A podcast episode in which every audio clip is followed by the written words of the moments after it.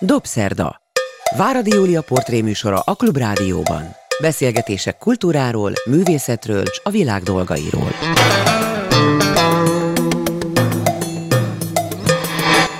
Jó estét kívánok, ez a Dobszerda, én Váradi Júlia vagyok, jó napot kívánok azoknak, akik vasárnap délben az ismétlésben hallgatják a műsorunkat. A mai vendégem Darvas Ferenc. Előre bocsájtom, hogy mostanában olyan a hangulatunk sokunknak, hogy nagyon nagy szükségünk van olyan emberekre, akik derűt hoznak az életünkbe, akik fel tudnak bennünket vidítani, főleg olyan emberekre, akikben van valami stabilitás, valami állandó, és ezen gondolkodtam, hogy ha létezik ilyen ember, akkor az Darvas Ferenc, amióta ismerem, mindig ugyanolyan, mindig ugyanazt sugározza, mindig a derűt, és mindig ugyanúgy néz ki. Nem tudom felfogni, hogy valaki így a 70-es évei közepetáján hogy tud ugyanolyan maradni, mint 40 évvel ezelőtt, amikor megismertelek szeretettel üdvözlöm Dalvas Ferenc, zeneszerzőt, énekművész, zongoraművészt, számolóművészt, pingpong bajnokot, és sok egyéb érdekes dolognak a kitalálóját és megalkotóját, és most van is egy olyan alkalom, ami miatt aktuális, hogy itt legyen Darvas Ferenc, ez pedig az, hogy hát a születésnapjára készül az Örkény Színház, egy egész színház fogja ünnepelni, nem véletlenül, mert szinte minden darabban szerepel a zenéjével, a zongorájával. De kezdjük azzal, hogy ki is Darvas Ferenc, miből lett? Na most, ami a derű árasztását illeti, hát ez nagyon jól esett hall- hallgatnom, vagy hallanom. Hozzá kell tenni, hogy ez úgy történik, hogy én erre nem is különösebben fordítok figyelmet, hanem ez, ha nem akarom, akkor talán még inkább derűt szoktam fakasztani. Hm.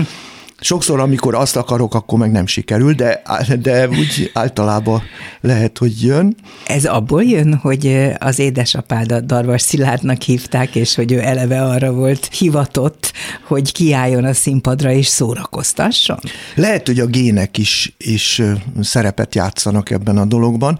Ugye apám, apám humorista volt, konferencié humorista, azon kívül, hogy költő, író, forgatókönyvíró, stb. mindenféle, és hát válságos korszakokat élt át, és válságos korszakokba kellett neki szórakoztatni és nevettetni.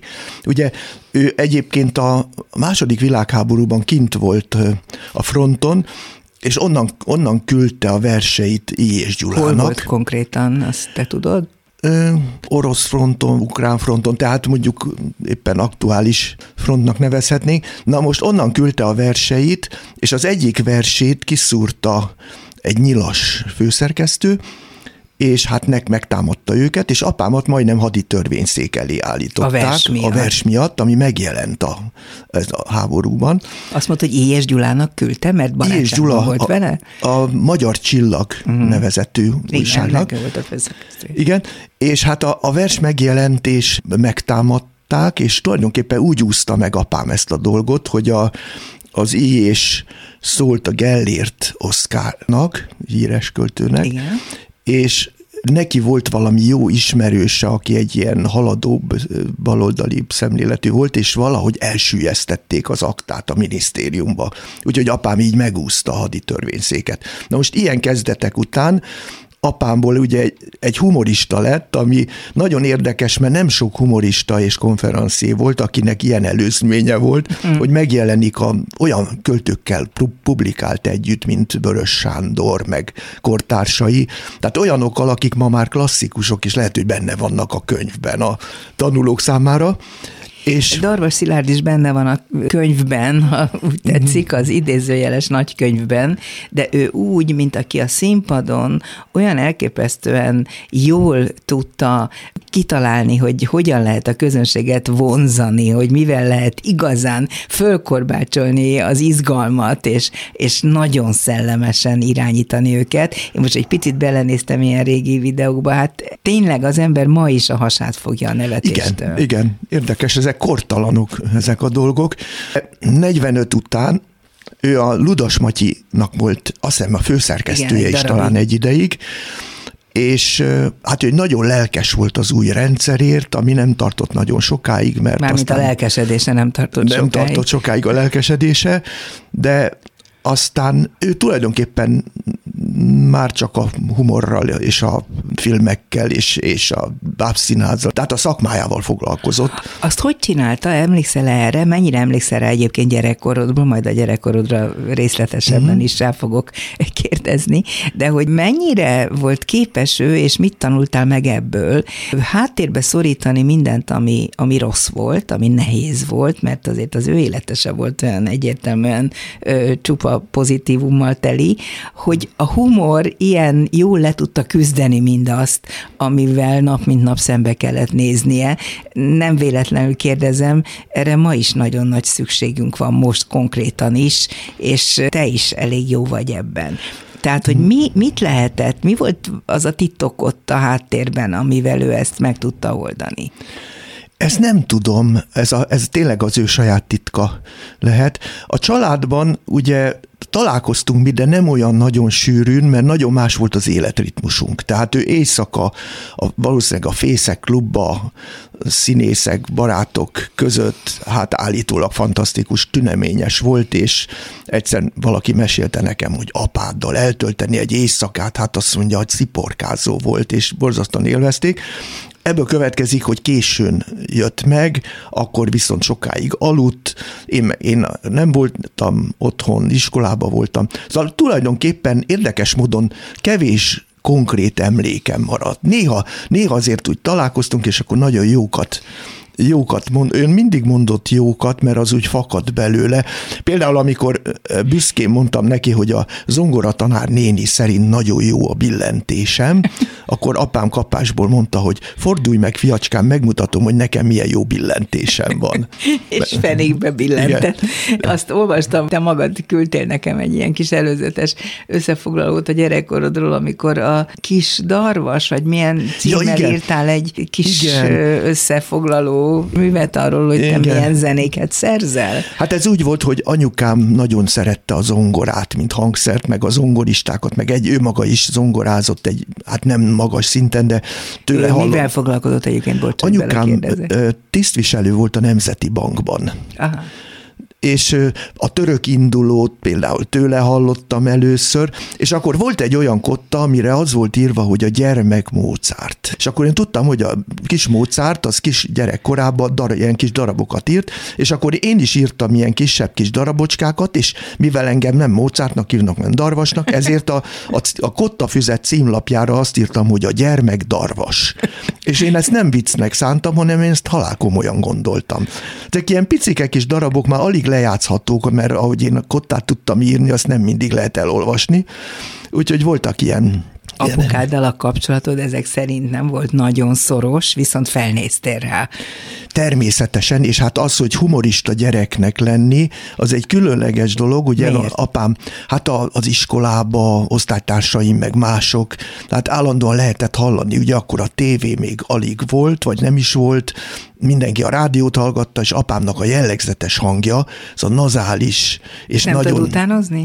Nem, nem, nem, nem azért annyira nem vagyok utánzó művész, de hát ő benne volt az emberek fülében a, a Darva Szilárd hangja, és hát ez azért adott egy bizonyos tekintét. Sőt, volt egy olyan, hogy az egyik iskolatársam, egy bizonyos Mayer megjegyezte nekem, hogy miért van az, hogy az én apukám soha nem konferál őróla, már mint Mayerről.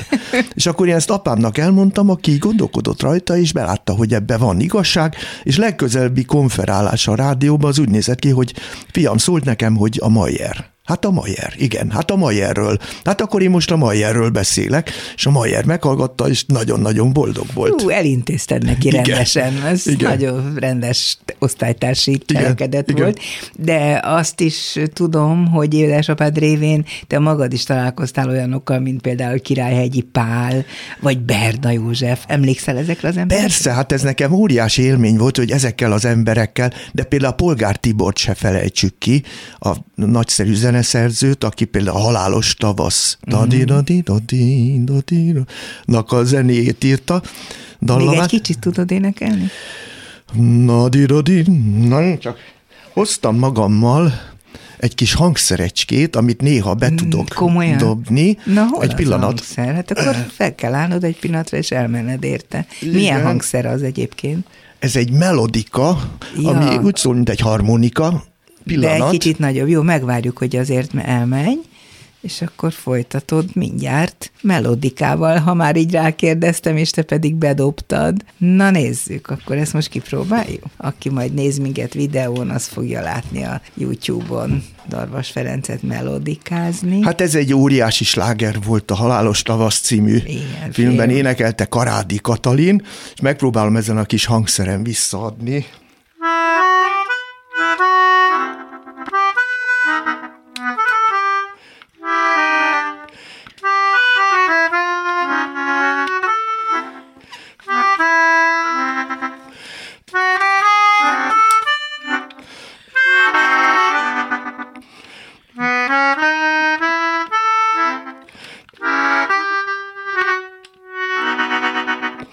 Hiszem ennyi elég. Visszajön nekünk szerintem, akik ezt láttuk, vagy ismertük. Igen. Mond, hány hangszeren tudsz te játszani?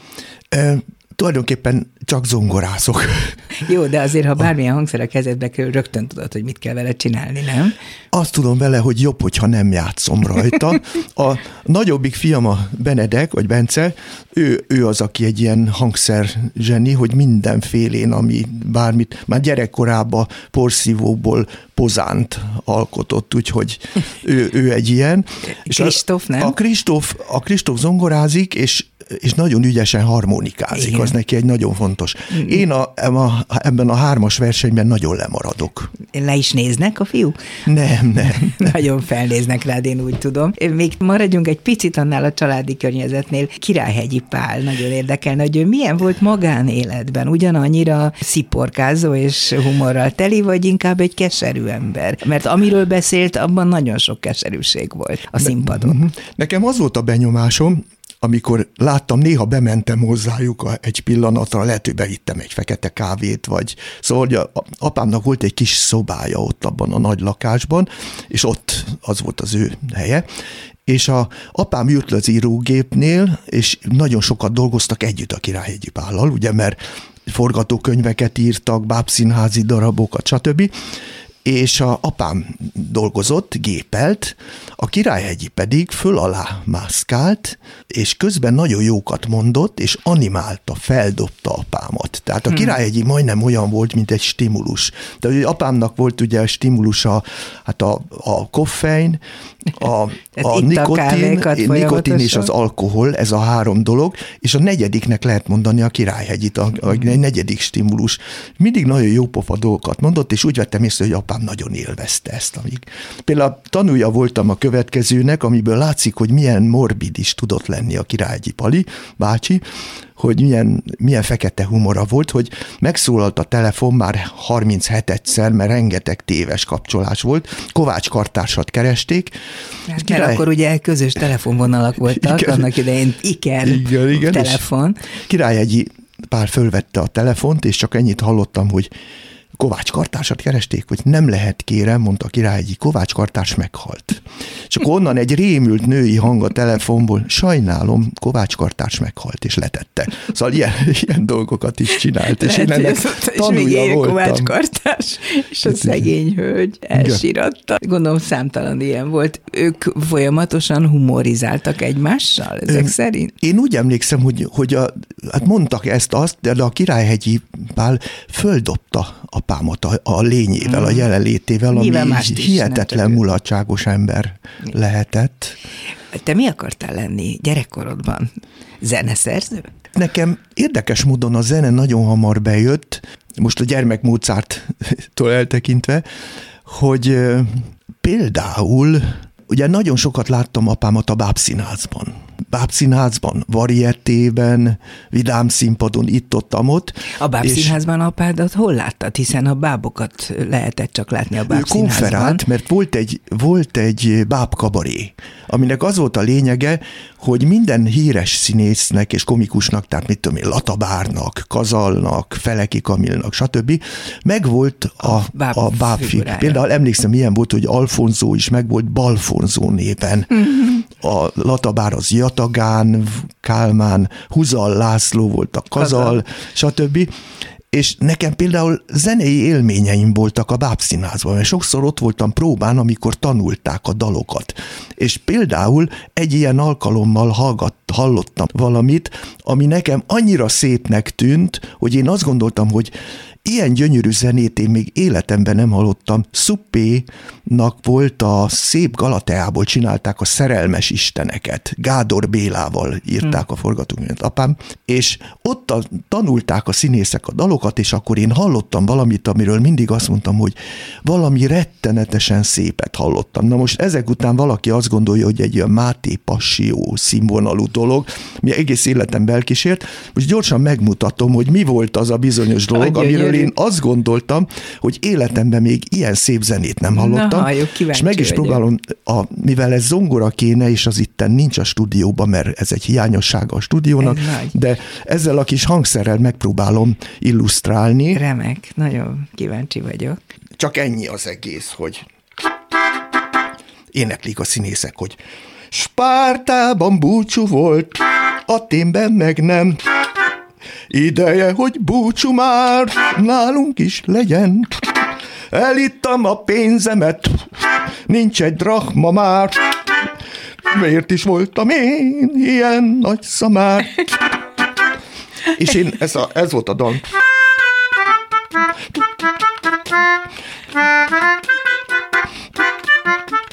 Úgyhogy ez nem, azt hiszem, hogy az ilyesmi meghatározza az embernek az Hány életét. Hogy 8-10? 8 körül voltam. Akkor megértem. És, és hogy az, hogy én tulajdonképpen ebbe a műfajba vagyok a mai napig is egy kicsit, ez lehet, hogy ilyen innen is származik, és hogy nem a Máté Passió. De azért nem véletlenül végezted el a zeneművészeti főiskolát. Igen, hát azt, az bizonyára jó volt. És simán felvettek oda, vagy hogy volt ez? Jó tanuló voltál egyébként az iskolában? Iskolában az egyik legrosszabb, szóval nem, nem legrosszabb, de minden esetre soha nem tudtam, hogy miről van szó, soha nem értettem, miről van szó, úgyhogy körülbelül Szenvedtél sokat? Volt egy széles hátú és válú gyerek, hetedik általánosban emlékszem, akinek a háta mögött gombfoci meccseket vívtam, úgyhogy azt nem mindig látta a tanár, saját magammal játszottam. Egy kapura. A zeneművészeti előtt még, mert arra szeretnék majd egy kicsit komolyabban rátérni. Beszéljünk arról, hogy hogy találkoztál a számtannal, Pataki Ferenchez milyen módon kerültél a híres fejszámoló művészhez, és végül is majdnem ugyanazt csinálod, és csináltad azóta is, amit ő. Én nem tanultam tőle, hanem én láttam őt gyerekkoromban ugye a variettében, és hát 40 évvel később, vagy nem tudom hány évvel később úgy eszembe jutott, hogy hogy is volt az az ember, aki olyan csodálatos nagy számokkal dolgozott, és ott minden milliókat, és nem tudom, igen. És akkor én elkezdtem saját magam szórakozni így a, a számokkal, és kiderült, hogy ez egy nagyon jó játék. Én ezzel elszórakoztam nagyon jól, Sőt, megjelent egy kis vékony könyvecském is. Nem olyan régen, ugye? Pár évvel ezelőtt. Mi a címe? Számcirkusz. Számcirkusz az a címe, és hát a szakma, hát egy csomó matematikus barátom, meg, meg még írtak is róla szaklapban, és nagyon méltányolták, igen. igen, mert az volt a lényeg, hogy hogy nem a szokásos dolgokat, amik, tudom én, már 46-szor meg volt írva azokat újra, hanem minden egyes trükk, valami 23 különböző trükk, az mind eredeti volt, amire én jöttem rá saját De hogy, magamtól. hogy? Miből származott az, hogy téged a számok nagyjából ugyanannyira vonzottak, mint a zene? Van a kettőnek összefüggése például? Bizonyára van, mert mind a kettő nagyon elvont. Tehát nem konkrét olyan tárgyi vagy világból való dolog. Szóval valószínűleg, valószínűleg lehet a kettő között valami összefüggés. A fejedben folyamatosan számok jelentek meg, vagy jelennek meg, és úgy érzed, érzed, hogy ezekkel neked mindig dolgod van? Na Így most, képzelem legalábbis. Na most nagyon érdekes, mert én például odáig eljutottam saját magamtól, hogy megyek az utcán, sétálok, és feladok magamnak két-négy egyű számot. És körülbelül fél perc, egy perc alatt, tehát ceruza papír minden nélkül, megmondom a szorzatukat, És Igen. általában 99%-ban nem tévedek, tehát meg tudom mondani. Na de nem vagyok egy számfenomén, mert a számokat én egy kódrendszer alapján átdolgozom betűkké, és szöveget csinálok belőle. Sőt. Dramat... Hallottalak zongorázni is, Olyan úgy, is hogy van. számok voltak a zongora billentyűk helyén Igen. a fejedben. De alapjában véve a számok megjegyzéséhez nekem szükségem van erre a kódrendszerre, hogy szöveggé alakítom a számokat, dramatizálom egy pillanat alatt. Ez Ezt nagyon gyorsan. meg elmagyarázni, hogy hogy csinálod, nagyon-nagyon érdekel. Hát mit tudom én, a, a számokból, mivel minden szám egy máshalhangzó, a máshalhangzó füzért hozok létre, amiket e, villámgyorsan... E, hát itt van, a, itt van a magyar ABC. Ha mész rajta végig, hogy F, G, H, I, J, már is ott van, hogy foghí, csak egy ót kell oda tenni. Vagy azt mondod, hogy K-L-M-N, és megvan, hogy kelemen. kelemen. És ahogy, ahogy a Karintinál, a Mici Mackóban van, hogy hogy kérem kopogtatni helyett csak az van, hogy krum, kopogtatni. Mm. Na, mindegy, nem akarok ebben nagyon sokat belemenni, de lényeg az, hogy én nem számokkal foglalkozom, amikor szorzok két-négy jegyű számot, hanem szövegek, szövegek oh. vannak a fejemben, és azokat nagyon gyorsan meg lehet jegyezni, mert dramatizálja az ember, és bizonyos bejönnek ismerősök például a nevük, vagy, vagy bejönnek szituációk, nagyon sokszor obszcén dolgok, mert azok nagyon könnyen be tudnak jönni az ember fejébe, oh, és oh, oh. nagyon jól megmaradnak. De azokat és akkor... hogy tudod összeszorozni? Két obszcén szóval, hogy tudsz végül is ez, eredményre jutni? Ez nagyon messzire vezet, ezt egy zongorán meg tudnám mutogatni, de így most lényeg az, hogy megvan az eredmény, és akkor én azt egy szövegbe jegyzem meg, és utána visszaalakítom számokká, és akkor megmondom, hogy 68 millió 413 596 mondjuk. Most próbáljunk egy ilyet? Szerintem nem, mert nagyon... Ahhoz nagyon kell koncentrálni, nem, Igen, nem? ez itt nem... Hol szoktál ilyet csinálni, azon ki, hogy az utcán? Hát, hogyha van alkalom, és van rá érdeklődés, akkor... Ez mindig akkor, van, nem? Akkor megmutatom valakinek, akit, akit el tudok csípni. De azt is láttam ennek a könyvednek a részleteiben, hogy olyan rendszerességekre, vagy rendellenességekre mutatsz rá, tehát olyasmire derült fény a te segítségeddel, amit általában a matematikusok egyáltalán nem is szoktak vizsgálni.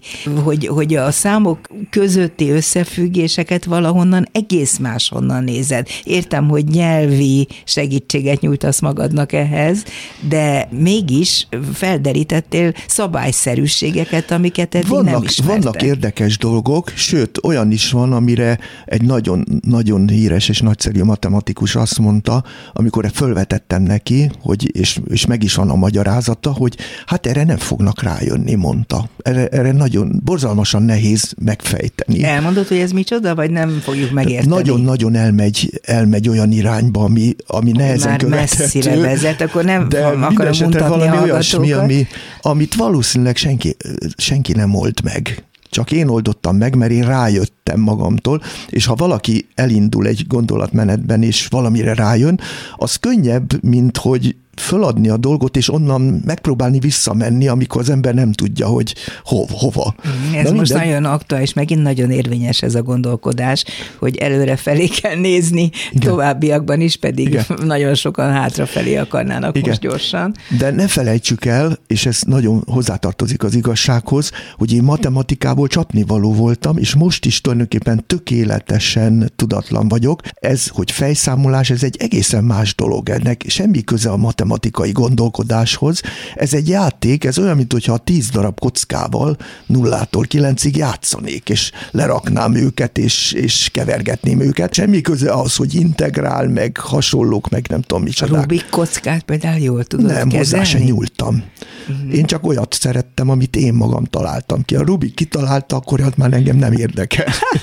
és ezen minden ügyben így vagy? Tehát a zene is kicsit ilyen, hogy a magad által megtervezett és kitalált hangjegyek egymás mellük kerülése az, ami érdekel a leginkább? Nem is annyira hangjegyek, ugye hát a tevékenységem az főleg a színházi, színház, film és rádió, ez a három dolog, és általában mindig a, a történetből indultam ki, tehát nem annyira hangokból, mint, mint helyzetekből, hangulatokból, érzelmekből. Egyébként a, érdekes, hogy a apám ír rólam gyerekkoromban. Mi? Sőt, van egy olyan írása, amikor a bátyám is benne van, amikor a, a nagyon jól jellemez mind a kettőnket, amikor azt mondja, hogy kiderül, hogy egér van a lakásban, és azt mondja, elsőszülött gyermekem László megszáfolván az állattamból szerzett gyenge eredményét, kimerítő előadásban tájékoztatott az egerek kártékonyságáról. Másodszülött gyermekem Ferenc, aki lírai alkat, elszavalta Samuel Marsak a Kisegér című versét, ami nagyon sokáig tartott. Ezt írja apám. De nem, arról is ír, hogy én bábszínházat rendezek be otthon. Azt mondja, nagy szerepe van a úgy írja apám, hogy a, azt mondja, a gyermekem a Ferenc, aki a bábszínház sűrű látogatása, valamint némi apai ágon öröklött terheltsége. Folytán már most öt és fél éves korában a színművészet felé fordult, és azt mondja, óriási szerepe van a mozgásművészetnek, amennyiben egy fotel alatt hasalba helyezkedik el, és onnan nyújtja elő az általa alkotott figurákat, a királyt, a kulákot és a szegény parasztot, mindegyiket egy egyforma üres papírlap helyettesít, és azt mondja, hogy a szereplők testületileg teljesen egyformán beszélnek, így az egész produkciót olyan nemes egyszerűség jellemzi, hogy képtelenség odafigyelni, és hogy ezért a bérletezés is sődött. Mondott, azt mondja, Ferike naponta üres széksorok és tátungó rekamiék előtt adja elő műsorát, sőt néha még a szín, színpadot is elviszik fölül mert szükség van a fotelra. Hát óriás, és a legszebb az, hogy ezt egy fejből tudod idézni. Igen, mert ezt, ezt, annyira tetszett nekem, hogy, meg, hogy félig meddig megtanultam. Könnyen tanulsz különben? És, hát van, a memóriám az nem rossz, azt hiszem. Darvas Ferenccel beszélgetek. Nagyon örülök, hogy itt van, mert hát ahogy ígértem, a szórakoztatás, amire olyan nagy szükségünk van, hát az tényleg az ő sajátja, és minden hmm. pillanatban képes arra, hogy mosoly csajon az arcunkra. Úgyhogy nagyon boldog vagyok, hogy ezeket a dolgokat most elmeséled. Azt ígértem, hogy a Zeneakadémiáról is beszélünk, hogy hogy kerültél a, a zeneművészeti főiskolára, ott mire jelentkeztél? Hmm. Zeneszerzésre? De én még az előbb szerettem volna ezt a bábszínházi dolgot, a színházi dolgot, akkor hogyha azt? lehet tovább Hát én nagyon fűzni. boldog vagyok, akkor nyugodtan folytasd az, az is előzőt. érdekes, de tulajdonképpen ez annyiból érdekes, hogy kapcsolódik ahhoz, hogy hogy kerültem az Örkény Színházba, és mm-hmm. hogy mhm. milyen szín, színészi és zenészi Mert azért az a fő színházad az Örkény Színház, Igen, bár máshogy is megfordulsz. Megfordultam sok helyen, de az volt nekem az az aranykor, amikor kisebb színészi feladatokat is bíztak rám, és ennek az egésznek a keletkezése egy picit még apám is előjön ebben a dologban. Ezt esetleg elmesélném, hogy hogy, hogy kerültem neki. az Örkény Színházba. Légy szíves, meséld el. Hogy a Kazimír és Karolin című Igen. darabnál kellett egy olyan fickó, aki zongorista, de ugyanakkor narrátor is, tehát elmondja az Ödön von Horvátnak azokat a zárójelbe tett szerzői instrukcióit, hogy mit tudom én, 36. jelenet, ott vagyunk a sörsátorban, jönnek a nem tudom, a Liliputia, stb. stb. És hát fölvetették a Mácsai Pál és a Bagosi László, aki rendezte a darabot, hogy kipróbálnak engem, tehát castingolnak, hogy én alkalmas vagyok erre, hát nem voltak ebbe biztosak, mert hát, hogy nem fogok a közönségtől megijedni. Aha. És hogy zongorázni tudok közben, az nem probléma. Háttal a közönségnek az más, mint Olyan fél háttal. Na hát elmondani a 62 jelenetet, hogy mit tudom én, ez, ez a jelenet, 59. jelenet, most ezt és ezt látjuk, és Hát eh, ott ültem a, a színpadon, ott odahoztak egy szintetizátort, és akkor lent ült ez a két kedves ember, és azt mondták, hogy Ferikém, akkor most mondd azt, hogy 34. jelenet. És akkor olyan gyámoltalanul olyan, olyan helyzet volt, hogy ott ülök a színpadon, és egy, egy szinte 34. jelenet. Jó, Ferikém, de most egy kicsit hadd, és hát ment egy ideig, és akkor Ferikém, nem tudnál egy kicsit úgy, mm, és abban a pillanatban egyszer csak hirtelen megszólalt, azt mondják a többiek, megszólalt bennem a darvas Szilárd, és elkezdtem ilyen hangosan, mint egy, egy vásári kikiáltó, hogy itt vagyunk a csodálatos sörsátorban, kedves hallgatóink, nézzék meg, nagyszerű előadás lesz, jöjjenek, és valami, valami így bejött nekem, és azt mondták, hogy, hogy az megszólalt, megszólalt az apám egy pillanatra, és hát aztán végül én lettem ebbe a dologba, és akkor ezek után Igen. még rám bíztak nagyobb feladatokat is, mert például monológot kaptam, a Vihar című darabban több perces Láttam. monológot, így te is láttad, akkor utána, utána egy néma szerepet kaptam, Csehó színész lettem, de ott nem beszélhettem, de aztán rájöttek, hogy mégiscsak jobb, hogyha beszélek, és akkor negyedik Henrikben megint kaptam néhány mondatot. De ebből arra jutok, hogy te valójában a lelked mélyén arra vágytál, vagy vágysz máig, hogy színészként is alkalmazzanak. Mint színész valószínűleg nincs az a fajta színész igazi tehetségem, aki a színész, aki úgy mindenben megmutatkozik, és a, mit tudom én, de valószínűleg az előadói dolog, tehát az, hogy aminek főleg a beszéd a lényege. Hát, amit az édesapát tudott, a konferálás, igen, igen. a konferencié szerep. Tehát valamilyen előadói, hogy mondjam, csak dolog, ami nem feltétlenül csak zene, az lehet, hogy szorult belém. Vagyis van benned exhibicionizmus ezek szerint? Érzésem szerint van. Ami nem megvetendő dolog, pláne ha valaki színpadon szerepel rendszeresen, Igen. akkor kell is az exhibicionizmus. Na de így kerültél tehát az Örkény Színház Így kerültem, és ez volt az aranykorom, ami sajnos meg is szűnt, mert hát egy ideig tartott, és most már nem, úgyhogy úgy tekintek vissza rá, mint a színházi aranykoromra. Hm, azért még most is hívnak, meg most is előfordul, hogy, hogy De dolgod azért ennek van vége velük. lett, mert azok a darabok lementek, és újabb meg nem nagyon van. De hát akkor gyorsan mondjuk el, hogy mindjárt megint ott fogsz ülni a, mi... az Örkény Színház színpadán, Igen. és ez ugye az egyik, egyik okunk, hogy most beszélgettünk, mert Igen el szabad mondanom, hogy most leszel 75 éves, és hogy ennek a Én már el is csodán... múltam. El is múltál el is múltam, már? csak közben, el, közben mindenféle viszontagságok miatt eltelt egy év, és tulajdonképpen ez már tavaly meg volt. Lett volna aktuális? A, a két fiam közül, ugye a Benedek és a Kristóf, a Kristóf ambicionálta, hogy apukájának legyen egy CD-je. És az én színházi, filmes, rádiós dolgaimból összeszedett mindenféléket, és fantasztikus energiával és ügyességgel megszervezett felvételt, úgyhogy először is megpályázta, megnyerte nekem akkor, és össze is állította, és hát végül is itt olyan, olyan színészeket nyerte meg, most csak úgy elmondom, hogy kik mindenki.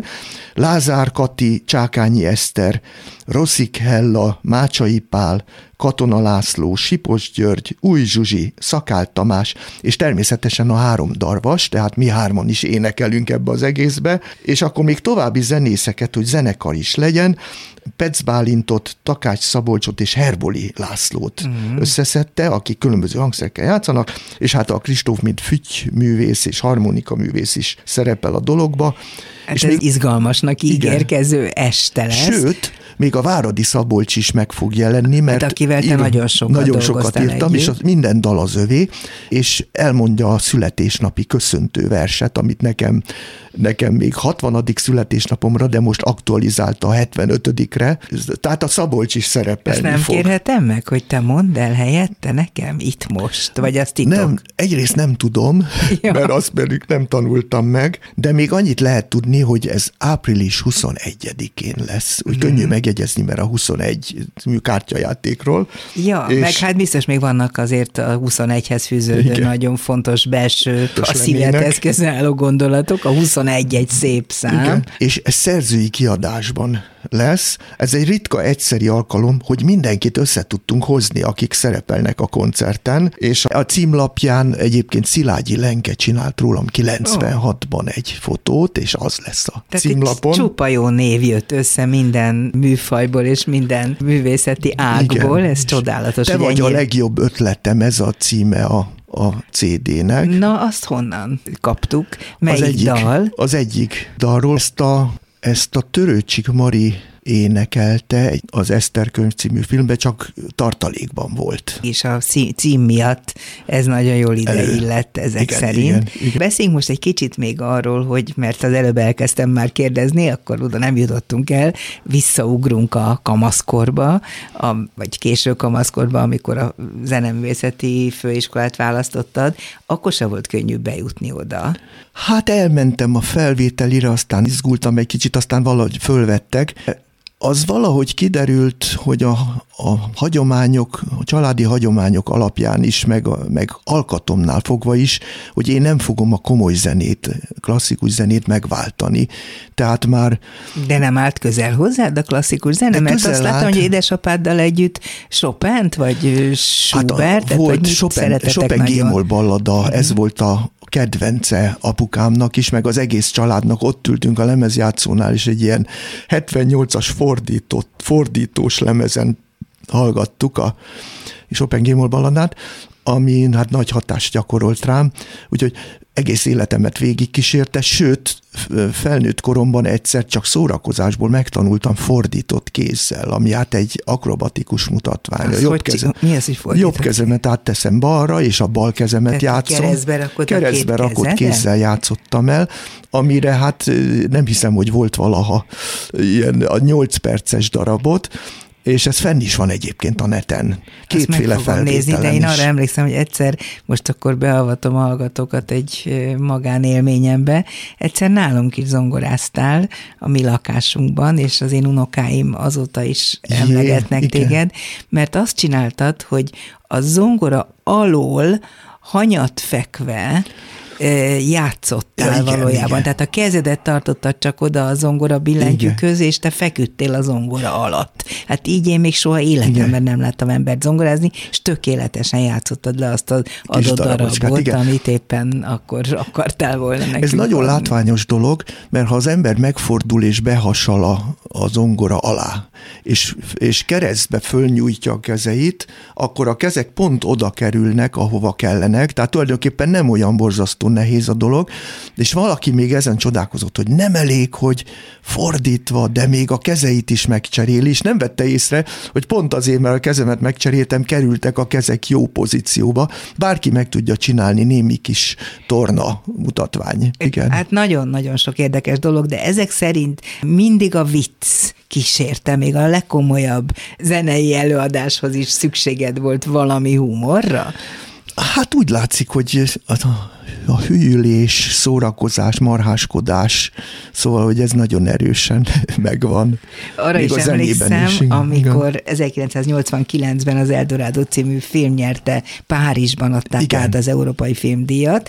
Te, te voltál ennek a zeneszerzője, és kijöttetek egy mikrobusszal Párizsba. Én ott, mint újságíró, részt vettem a díjátadáson. Nem tudom, te emlékszel, Jacques Lang volt a akkori kulturális miniszter Franciaországban, és meghívtak egy nagy vacsorára valahol a Bois de Bolonyba, és ezzel a kis busszal mentünk, és te is, és Botkapi is végig énekeltétek az utat, végig csodálatos az utat, igen, szórakoztattuk a... Igen, ez a szórakoztatás, tehát az, hogy, hogy a közismereti dolgok helyett, amiket alig-alig tudok, hihetetlen mennyiségű viccet, anekdotát raktároztam el a fejemben, és ezek állandóan előjönnek ezer számra, és nem tudom megállni, hogy el nem mondjam őket. Most mi jutott eszedbe éppen? Most, most semmi se, de hogy általában mindig mindenről eszembe jut 17 különböző vicc vicc, vagy anekdota, vicc, vicc anekdota, és ezek ugye egymásba, egymásba átmennek. Mennyire de... érzed úgy, hogy az emberek szívesen fogadják, hogy ezeket elmond? Ha úgy érzem, az mindig, az mindig kiderül, hogy, hogy hát ez teljesen olyan, mint a nem tudom micsoda. Aztán, ha, ha nincs rá fogadókészség, akkor az ember inkább magában tartja. Vagy magában folytatja. A sanzonokról beszéljünk egy kicsit. Az egy olyan műfaj, amiről azt gondoltuk volna, hogy inkább a francia kultúrának a része, de a magyar nyelvű sanzon könyvtár elég nagy, és azt hiszem, hogy magas színvonalú is.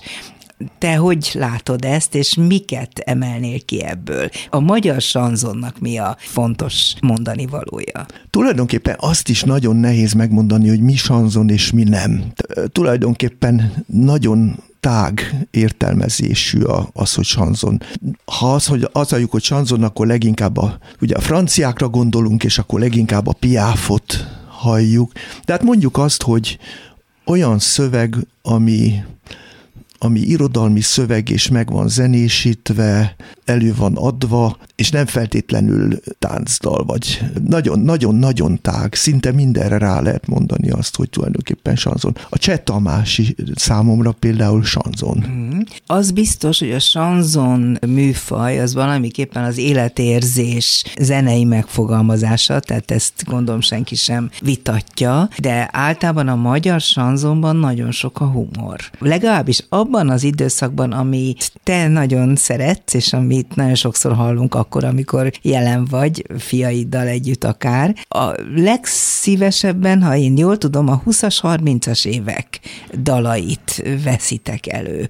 Ez így van, és ha igen, akkor miért? Az, az egy nagyon, nagyon szórakoztató és nagyon mulatságos, és ugyanakkor időnként nagyon nagy, zeneileg is nagyon jó korszak volt. Az, hogy mi sanzon és mi, mi nem, hogy például, ha mulatságos, akkor gyakran az ember azt mondja, hogy kuplé rá. Mm. Mert, mert muszáj valamilyen módon osztályozni, mert különben az ember nem tudja, hogy miről van szó. Tehát a vidám sanzon az Slá... kuplé. De ezek slágerek is tulajdonképpen, legtöbbször slágerek. Igen, ez egy nagyon nehezen meghatározható, kevert társaság, amiben nagyon sok minden belefér. Vannak kedvenceid ezek között? Én magam is írtam 15 éves koromban, amikor apám meghalt, akkor én megzenésítettem a a Villamos balladája című versét apámnak, és ez egy évvel később, 16 éves koromban elhangzott az emlékműsorban, apám emlékműsorában, és odaadták Mezei Máriának, aki akkor az ország leghíresebb színésznője, dívája volt, és elénekelte, és nekem kellett zongorán kísérni őt iszonyú lámpalázzal, hogy 16 évesen Hol? egy ilyen a rádióban, mm-hmm. és ez el is hangzott az emlékműsorban, úgyhogy így kezdődött a... Emlékszel még erre a szövegre? Hát a, hol minden szépet közöny esz meg, és bérkaszárnyák meredeznek, hol a napfény is idegen, lomhán meredő sineken, ott járt a sárga villamos, a szürke sárga villamos. Így megy, nagyon szép szövege van, és hát olyan emlékeim voltak, mint a Vidám színpadon Senyei Vera, aki szerintem egy zseniális énekesnő volt. volt, fantasztikusan énekelt, és apámtól énekelte a színésznő dalát, mi egy gyönyörű, megrendítő, három szakaszos, fantasztikusan szép dal, és ahogy azt a Senyei Vera énekelt, az embernek a könnyei potyognak. Igen, ő úgy tudott énekelni, Igen. hogy na, megrendült az ember, amikor hallotta erre egy Igen. gyerekkoromból. Jól emlékszem, Senyei Vera tényleg nagyon közel állt mindenkinek a szívéhez, és olyanok, amelyeket te magad játszol, akár énekelsz, olyan is van? Hát igen, igen, énekelek.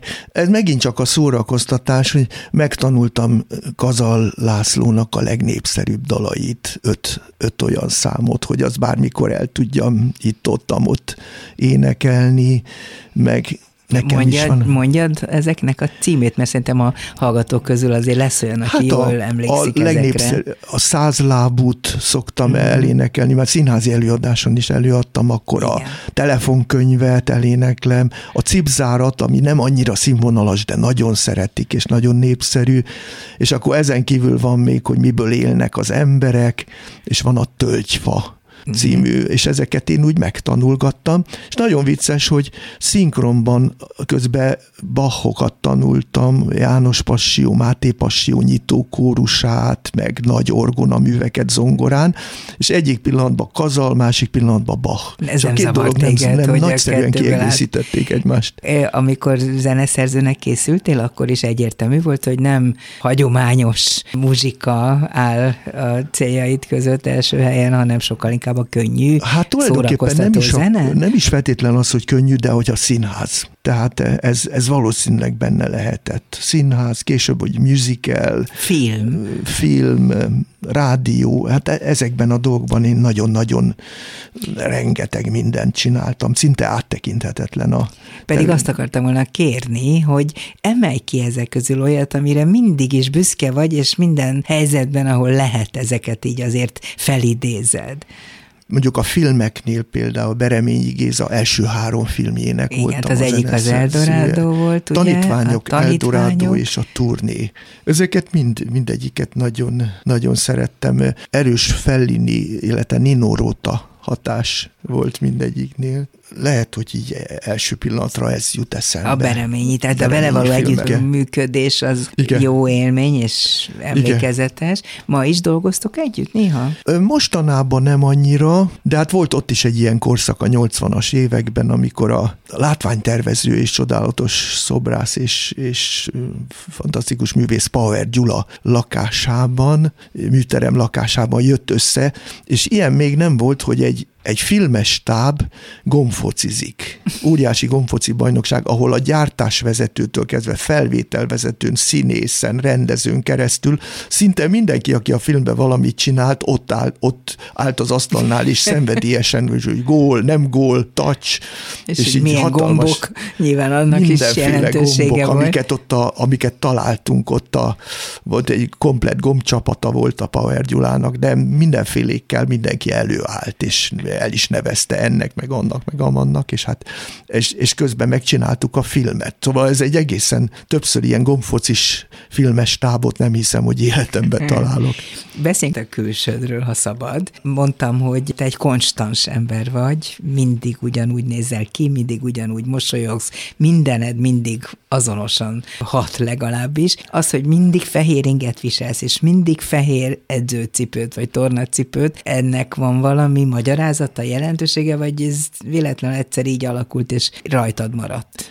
Volt egy korszak, amikor így ezeket a régi ilyen ócskás boltokban lehetett kapni ezeket a fe, régi fehér ingeket. És akkor hát ez ugye a 70-es évek vége, 80-as évek eleje, és akkor én valahogy rászoktam erre, hogy fehér ing, és akkor egyfajta fekete nadrág, ami ilyen nagyon jó, olyan anyag, ami az embernek nem irritálja a bőrét, és, és akkor a tornacipő is divat volt, és aztán ez megmaradt, és kényelemből nem változott tovább, ami azt jelenti, hogy leegyszerűsödött az öltözködés. Tehát, hogy nem De kell hát ezen van néha gondolkodni. mínusz 10, és van néha plusz 40, akkor is?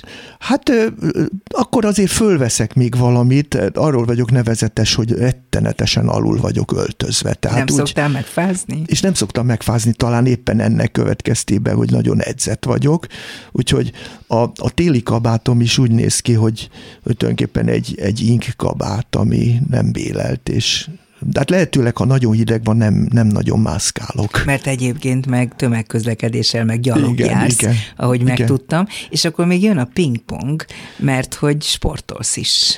Igen, hát most már nem valami nagyon magas szinten, de hát annak idején nyertem 20 valahány éves koromban még főiskolai bajnokságot is nyertem, egyéniben is, párosban és csapatban, de hát ennek már csak az emléke van, mert, mert 50 évvel ezelőtt még MB2-es bajnok csapattagja voltam kétszer, meg ilyesmi, és ezt a fiataloknak úgy elmesélgetem, amikor hülyére vernek engem, a, mert hát ebbe a korban már jobban nem nagyon lehet játszani, mint ahogy én játszom. Most már megvernek a Na, nagy tekintély, nem gyakorlottak? Tekintélyem van, hogy mi, mit ebben a korban, hogy hogy fogunk mi pingpongozni, szóval, hogy elismerik azt, hogy nem lehet jobban játszani, közben jól megvernek, mert 20-30-40 évvel fiatalabbak nálam. A fiaid, akik követték a példádat, mert hogy mindketten muzsikálnak, zenélnek, és nagyon hasonló területen, vagy terepen űzik ezt az ipart, ők tőled kapták, felnéztek az édesapjukra, és ezért érezték úgy, hogy nekik ezt meg kell tanulniuk és követniük kell, vagy már kisgyerekkorukban kiderült, hogy ehhez tehetségük van? E, valahogy ez úgy adódott. Kristóf állandóan látott engem, mert ő vele voltam hosszasabb ideig, kisgyerekkorában együtt. Hallotta, amikor én ottan játszom ezt, azt, amazt.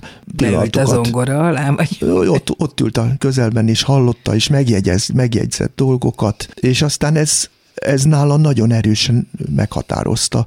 De hát ugye a Bencénél is azért mind a ketten így sokat megfigyeltek nálam, és az egy csodálatos dolog lehet, hogy három fiú, apuka a harmadik, valamit nagyon jól tud közösen csinálni. Ez biztos, hogy egy szorosabb családi kötelék, mint bármi más. Sokat vagytok együtt. Mennyire vagytok jó viszonyban? Nagyon jó viszonyban vagyunk, nagyon szeretjük egymást, és és jó, jól meg vagyunk így. Mennyit tudtok egymásnak nyújtani, segíteni? Mennyit, mennyire hallgat az egyik a másikra? Tehát például neked megmondják, ha valamit nem, nem úgy csinálsz, hogy az nekik tetszik? Hát sőt, nagyon sokszor ők jobban meghatározóak, mint én. Tehát nagyobb tekintélyük van időnként, vagy legalábbis gyerekkorukban. Volt olyan, hogy, hogy azt mondták nekem, hogy Feri, olyan infantilis vagy. vagy hívnak, hogy Feri? Ferkó.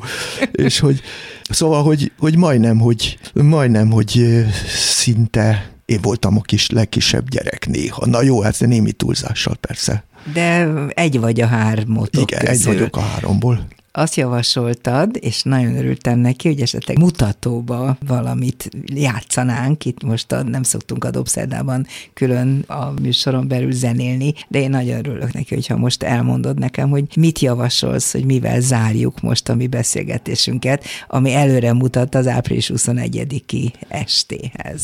Talán, ugye, hogy az Örkény Színházról van szó, és ráadásul ugye a Mácsai Palinak a Shakespeare előadásába szerepeltem, hogy lehet, hogy a, a rendező dala című számot volna érdemes megmutatni, aminek én csináltam a zenéjét, egy színpadi produkcióban készült 40 évvel ezelőtt. A Váradi Szabolcs írta természetesen a szöveget, és a Mácsai Pál énekli.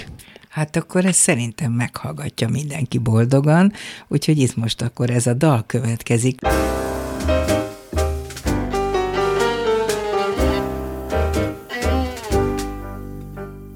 Shakespeare-t ezeknek megette a fene rég. Ettől veszek meg, a géniusz itt nem elég. Egy színpadi látomás, ami nekem ugye van. Ezt itt nem érti más, legfeljebb, ha én magam. Oh, oh. Miért is kell klasszikus, nem eszi meg ez a nép? Csak mi nyers, drasztikus, neki csak is az a szép. Shakespeare ugyan már, se publikus, se színész, nagyon már, de hát ilyen az egész. Ah, ah. Mi lesz olyan hatalmas siker, hogy az már gyanús? Megmondom én ezeknek, mi kell a peleskei notárius.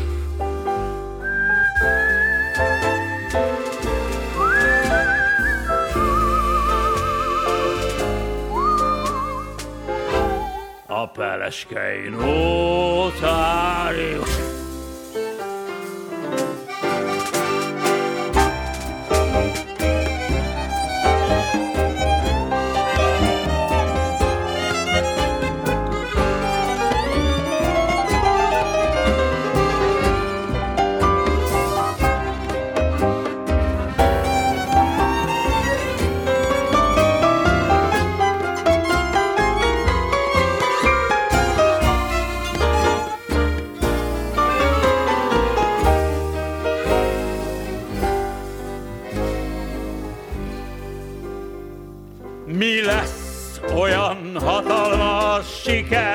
Az már gyanús. Megmondom én ezeknek, mi kell a peleskei notárius. Ha, ha, ha, a peleskei notárius. A mai műsorban Rózsahegyi Gábor, Csorba László, Priatej Bence, Bíró Kristóf és Lantos Dániel segített, valamint Pálinkás János. Mindannyiuknak köszönöm a segítséget. A műsorunkat meghallgathatják az ismétlésben vasárnap délben, de hát természetesen az interneten különböző fórumokon. Nézzék a honlapunkat, és nézzék is, meg hallgassák is a műsorunkat a YouTube-on, csütörtöktől, péntektől már ott is megtalálható lesz, és akkor láthatják, hogy a melodikán például hogyan játszott Darvas Ferenc itt a stúdióban. Köszönöm szépen. Én köszönöm. A szerkesztőműsorvezető Váradi Júlia volt. Köszönöm a figyelmüket, viszont hallásra. Dobszerda. A világ dolgairól beszélgetett vendégével Váradi Júlia.